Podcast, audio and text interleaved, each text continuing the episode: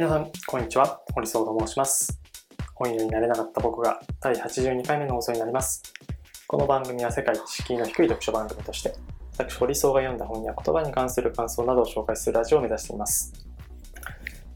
最近のホットトピックスはですね、えーと、先週末ぐらいにコワーキングスペースを借りました。自分の家の割と、えー、遠くない場所にあるんですが、あのリモートワークが結構こう続いている時に、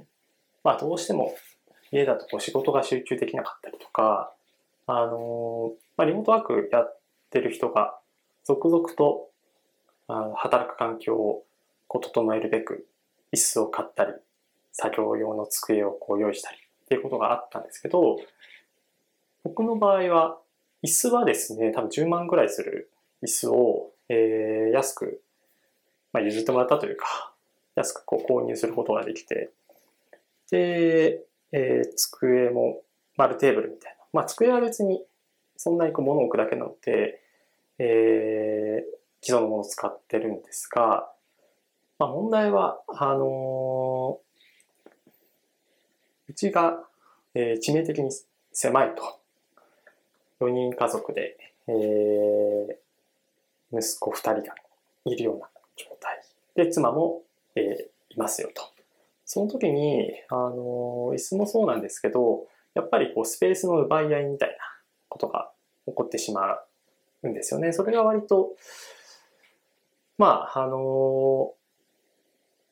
それをこう超えて、まあ、どこでも仕事ができるというか、あの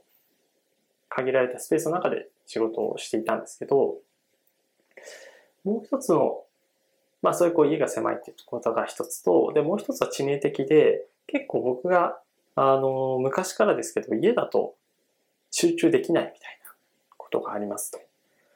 あの、不要不急なので、なるべく外出しないことが求められるんですが、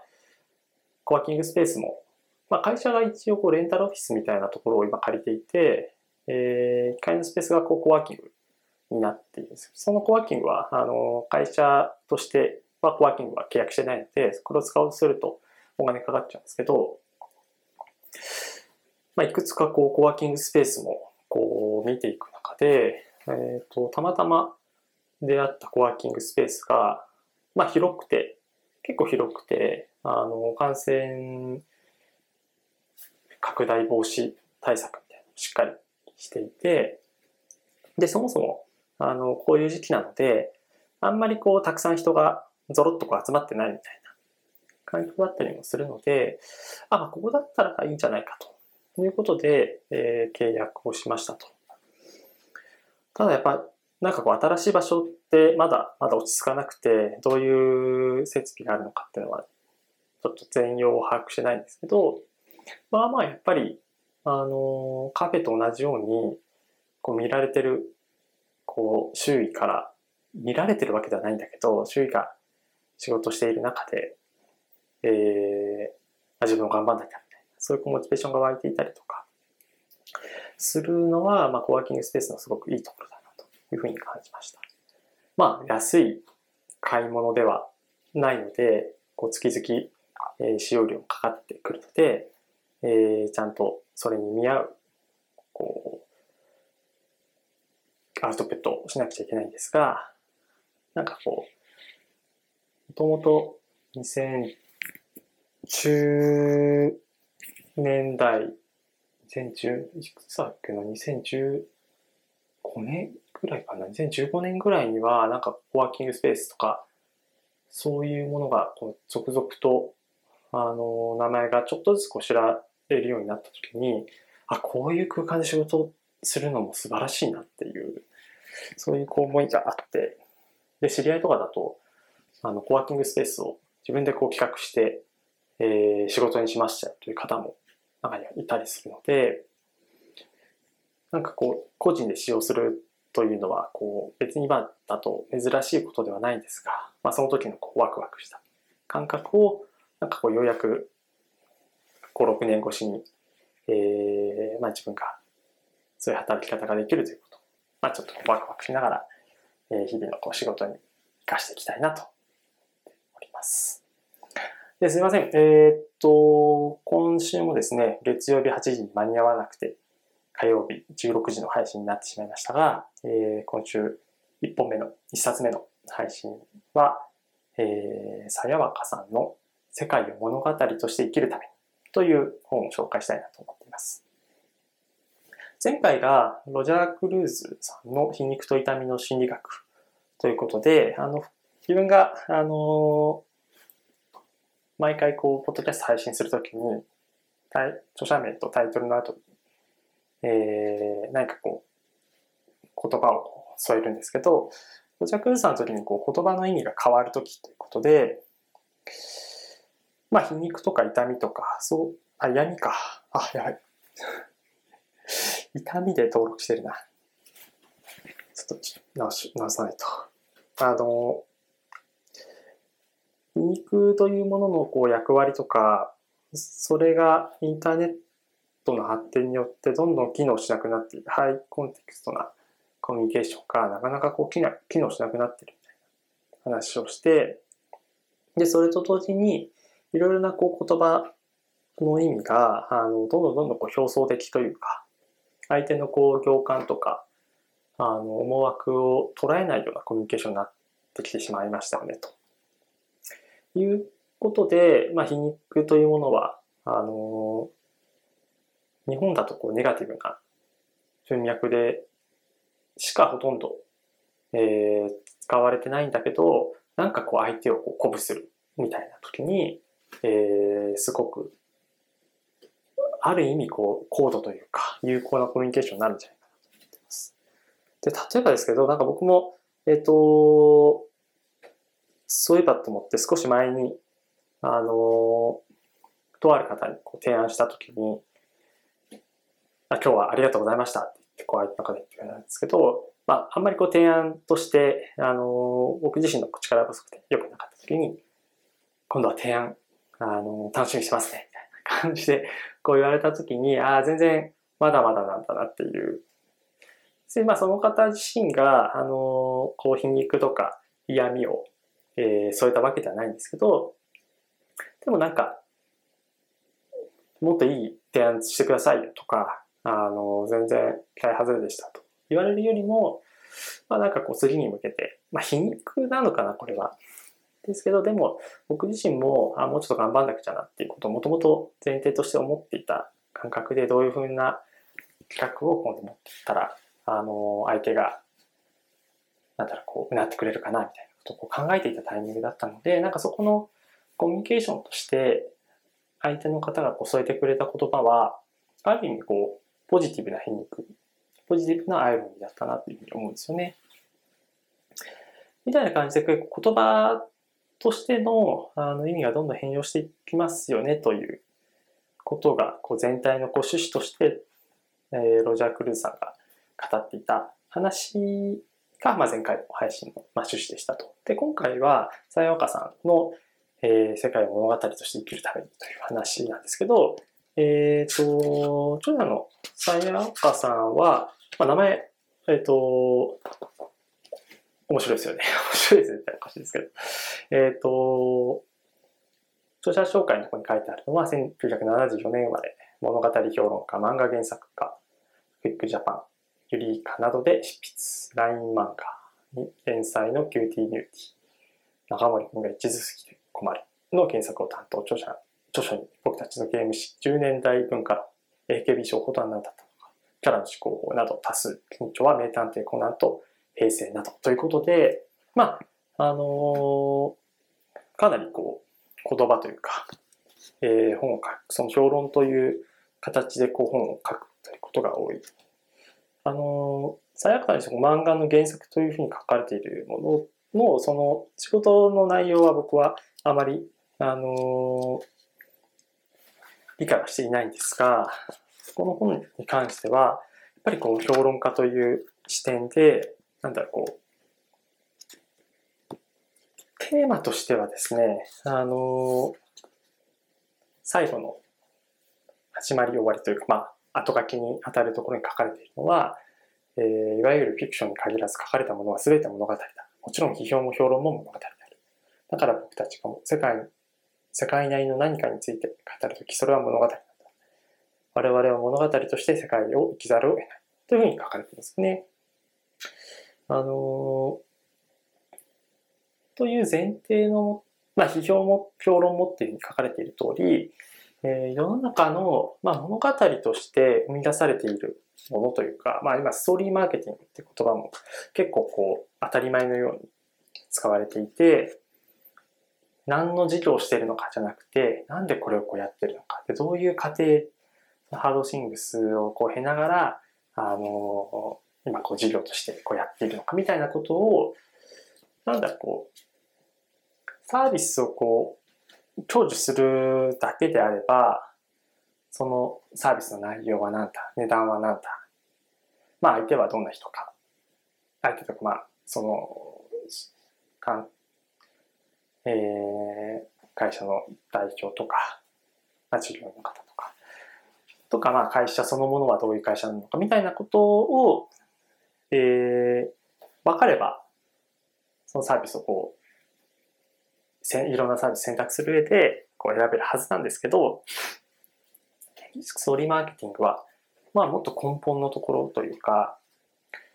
別にそういうサービスは、その、別に相手が、例えばいくら借金抱えてようととか、あの、ドラマチックな人生を送ってようと関係ないけど、あ、なんかこう、こういう思いというか、こういう作った時のこういう思いであったりとか、この先にどういうことをやってくれそうかってこう期待感とか、まあそういうところに対するこう共感を持ってサービスをこう選択する。他のサービスの方がもしかしたら値段は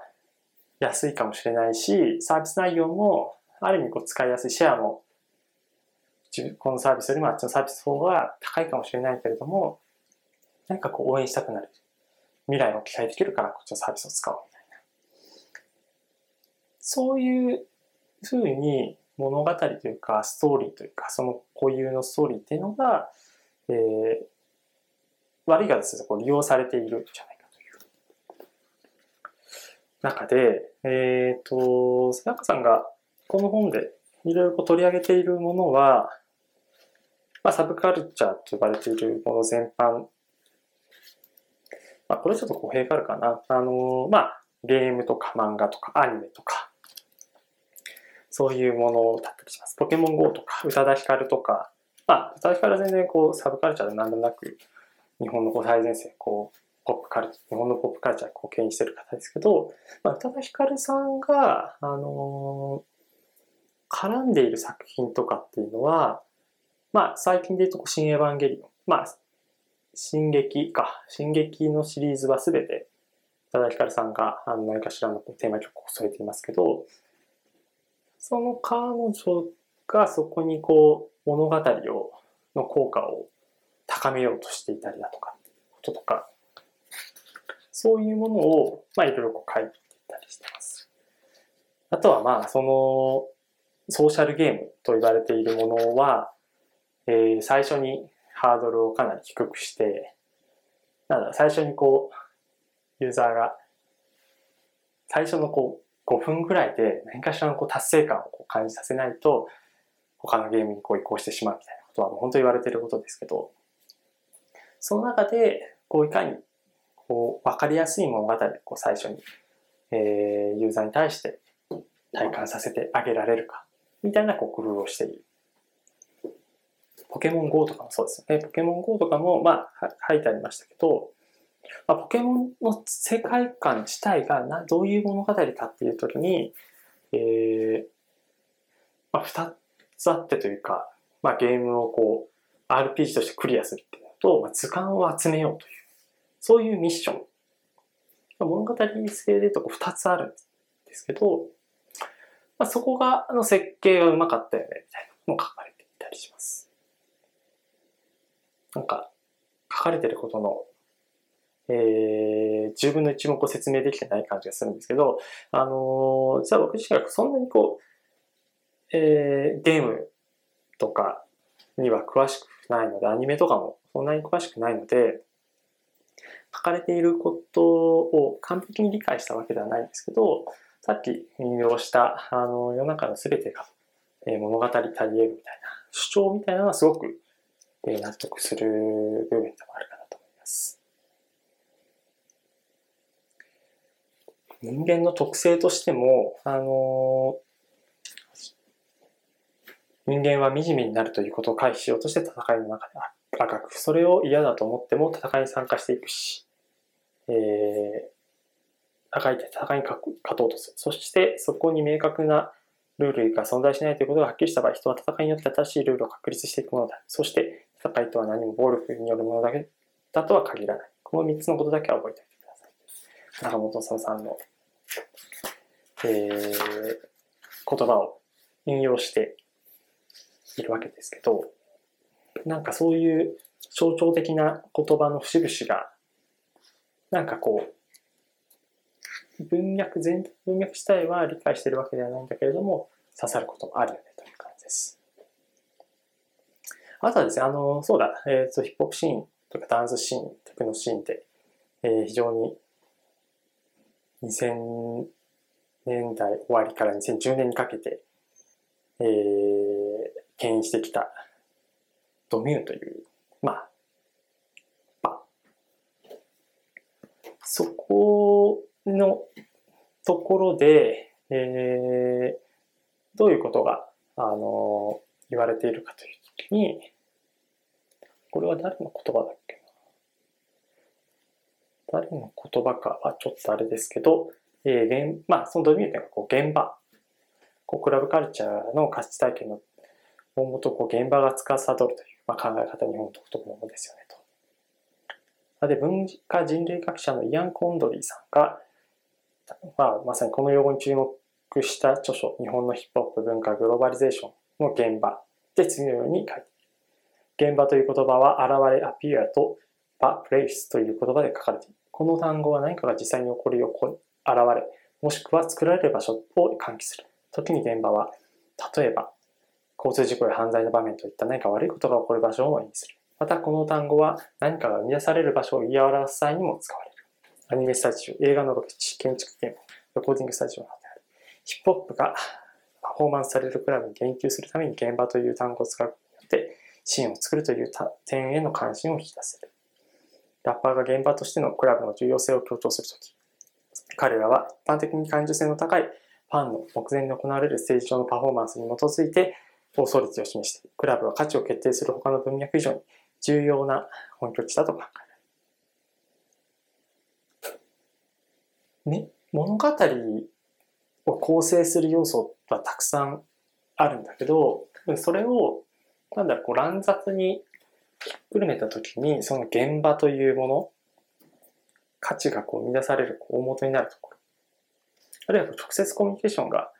あの、介在するような場所っていうもののこう必要性を、必要性、必然性をこう現場という言葉で、えー、記してるのもなんかこう興味深いなと思いましたね。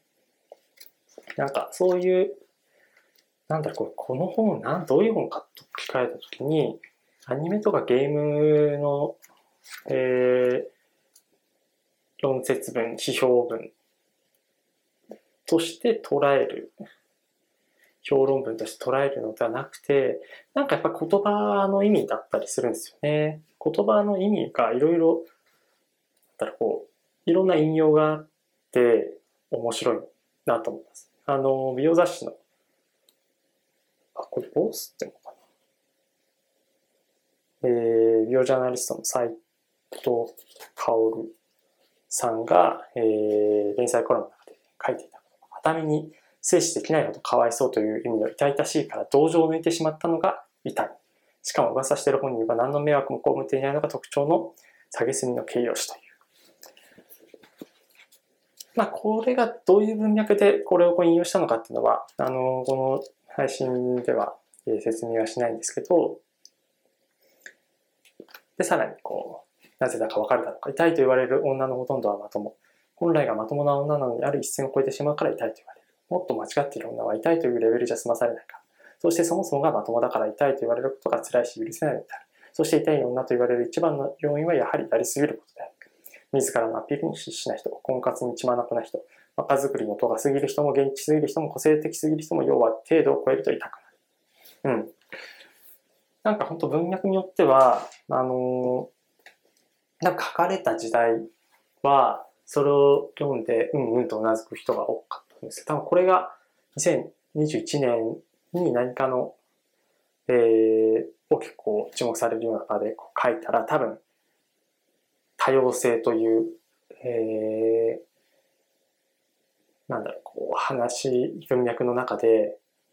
そんな風に、えー、切ってしまうのはいかがなものかということで、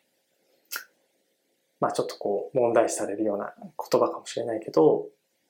でもそれのこうなんか是非を問う、是非を一つ一つこう論じるのは、あんまり、あのー、あまりにこうナンセンスなことで、社会に応じ、社会のこう変化に応じてどんな言葉がこう使われてきたのかとか、で、言葉がどういうふうにその社会を表現しているのかっていうのを、なんかこう定点観測するっていうのはすごく、僕自身もこう、もともと興味のあることなんですけど、こういうこう、評論文読むことによって、なんか自分のこう考えていることが、ある意味言語化してくれるっていう、そういう効果もあったりして、なんかこの本を読んでいて、全くこうテーマ性には関心がない。関心全くないってことはないですけど、関心がないものだったとしても、あ、ここの部分はこう、共感できるというか、あの、もやもやっとした部分を言い当ててくれたなとか、あるいは、なんかこう、もやもやしてない部分とかも、なんかこう、掘り出していくと、あ、そっか、こういうことを自分はなんか考えていたのかもしれないな。っていうことがなんかこう、現れてくる。なんかそういう意味で、あの、さやかさんの文章っていうのは、あの、絶妙な部分で、全くテーマみたいなところは、多分これ、あの、まあ、ボンズバナ読者はゲームとかアニメとかに興味ある人たちだとは思うんですけど、そうでなくても、なんかこう社会性とか、えー、そういうものに関して関心のある人たちは、なんかこう、得するところがあるというか、興味がないからこそ、その視点では考えていなかったみたいなことたくさんあるんですよね。こうスポーツとかもそうですけど、スポーツはもう好きな人はこう、ハマるけど、全くスポーツ興味ない方は距離を置いてる。だけど、そのスポーツの中で、なんかこう繰り出されるこう物語であったりだとか、うん、なんだろう、こうスポーツ、スポーツそのものには興味がないけど、例えば、えー、J リーガーのだった人が、えー、3年ぐらいでこう契約終了になって、その後、えー、どういう人生を歩むかという時に、最終先が、再就職先がなかなかないとか、えー、なんだかんだ大学にもう一回来直さなくちゃいけないとか、そういう、えー、第二のスタートに関する部分、今はだいぶ改善されてきたかもしれないですね。こう、プロ野球もそうですけど、選手会とか、そういう制度がしっかりしてきて、セカンドキャリアを応援する仕組みは出てきたかもしれないけど、いずれにせよ、こう、プロとして野球なりサッカーなり、こうずっと続けてきた人たちがこう引退した後に、そのスポーツに特化する解説者とか、まあ、球団の仕事とかにつける保証はあまりないですよと。そこもこう限られてるので。そうなった時に、彼らはこうどういう人生を歩むのかっていうのは、スポーツと関係なく、なんだろう、こうセーフティーネットであったりだとか、雇用に関することを、まあ、こう真剣に考える人たちにとっては、ある意味自分ごとになっていく。物語っていうのは、そういうあらゆることを他人事でなく、こう、すごく求心力を持って自分の中にこう取り込まざるを得ないようなことを、まあ、言語化するものかなと思います。それはそのリテラシーということで、えー、文字読める読めないであったりとか、それなりの、えー、文脈をこう読み解けるこう読解力の高によって変わってくるかもしれないですけど、そこの、えー、読解するレベルがあったものであれば、やくそこの観点っていうのはどんどんどんどんこう引き込まれていく。ただそれがインターネットが出てきたことによっ、その読解力の高っていうのが、えー、読解力、もちろん高い人の方がいいだろうという、それはなんか、あの、当たり前っぽいんですけど、別に読解力がそんな高くなくても、なんだろう、こう、うん、ものを作れちゃったりとか、なんかこう、アウトプットとして、えー、80点のものを出し続けるってことは別にできなくはないので、その、当たり、賞として当たり、与えられているもの自体が、あの、今疑問になってる時代なんですけど、でも多分、そういうなんか、こういうの価値観とか、こういうものがあった方がいいっていうものが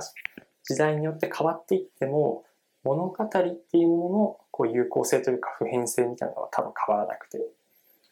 人々がその、例えば読解力っていう柱をこう失った時にも、あの、テーマとして、ソーシャルゲームの中であれば、えー、ほとんどのリテラシーという面では、え多少こう能力が足りない人でも、ソーシャルゲームの中では、あの、一発のプレイヤーとして、えー、生存することができる。これはなんかこう、人と人、いろんな人たちと協力し合うオンラインゲームの中で、えー、機能するみたいなところは、まさになんか新しい価値観とか、新しい評価基準。それはなんか、いい悪いをこう別にして、そういう評価基準がこうたくさんこう生まれていくっていうのも、まあ物語というものが、すごく、なんかこう、一時的な意味でなく、いろんなこう、多岐にわたる評価基準をこう内包してるというか、内在してる、そういうこう、ポテンシャルがあるものなのかもしれないなというふうに思ったりしました。今日はあんまりまとまりがなくて、えー、あれですが、うん、なんか何が言いたいかっていうと、やっぱこう時代において変わっていくことってたくさんあるし、で、残酷なことに、僕、例えば僕で言うと2020年の時点では35歳ですけど、2040年の時点では55歳になっていきますよと。で、時代は変わっ、それぞれのこう物語のなんかあり方っていうのも変わっていくかもしれないけど、そこがなんかこう、年齢もやっぱ変わっていってしまうので、ある意味、別にこう55歳が主役じゃなくなるってことは全然ないんですけど、その時に、えー、なんだろう、その、まあ、わかりやすくこうプロ野球選手であれば、やっぱり30、20代後半から30代前半ぐらいがあの油乗ってくる時期で活躍してる人も多くなってくると思うんですけど、やっぱり40、30代後半になっていくと怪我も増えていくし、いろんなこう能力が衰えていってレギュラーを取られたりするみたいなことがあるように、やっぱりこう年齢によってこう主役でなくなってしまうみたいなことは、ポジションというかこう、物事によってはあると思うんですよね。そこはすごく残酷だなと。時代はどんどんどんどん移り変わっていくのに、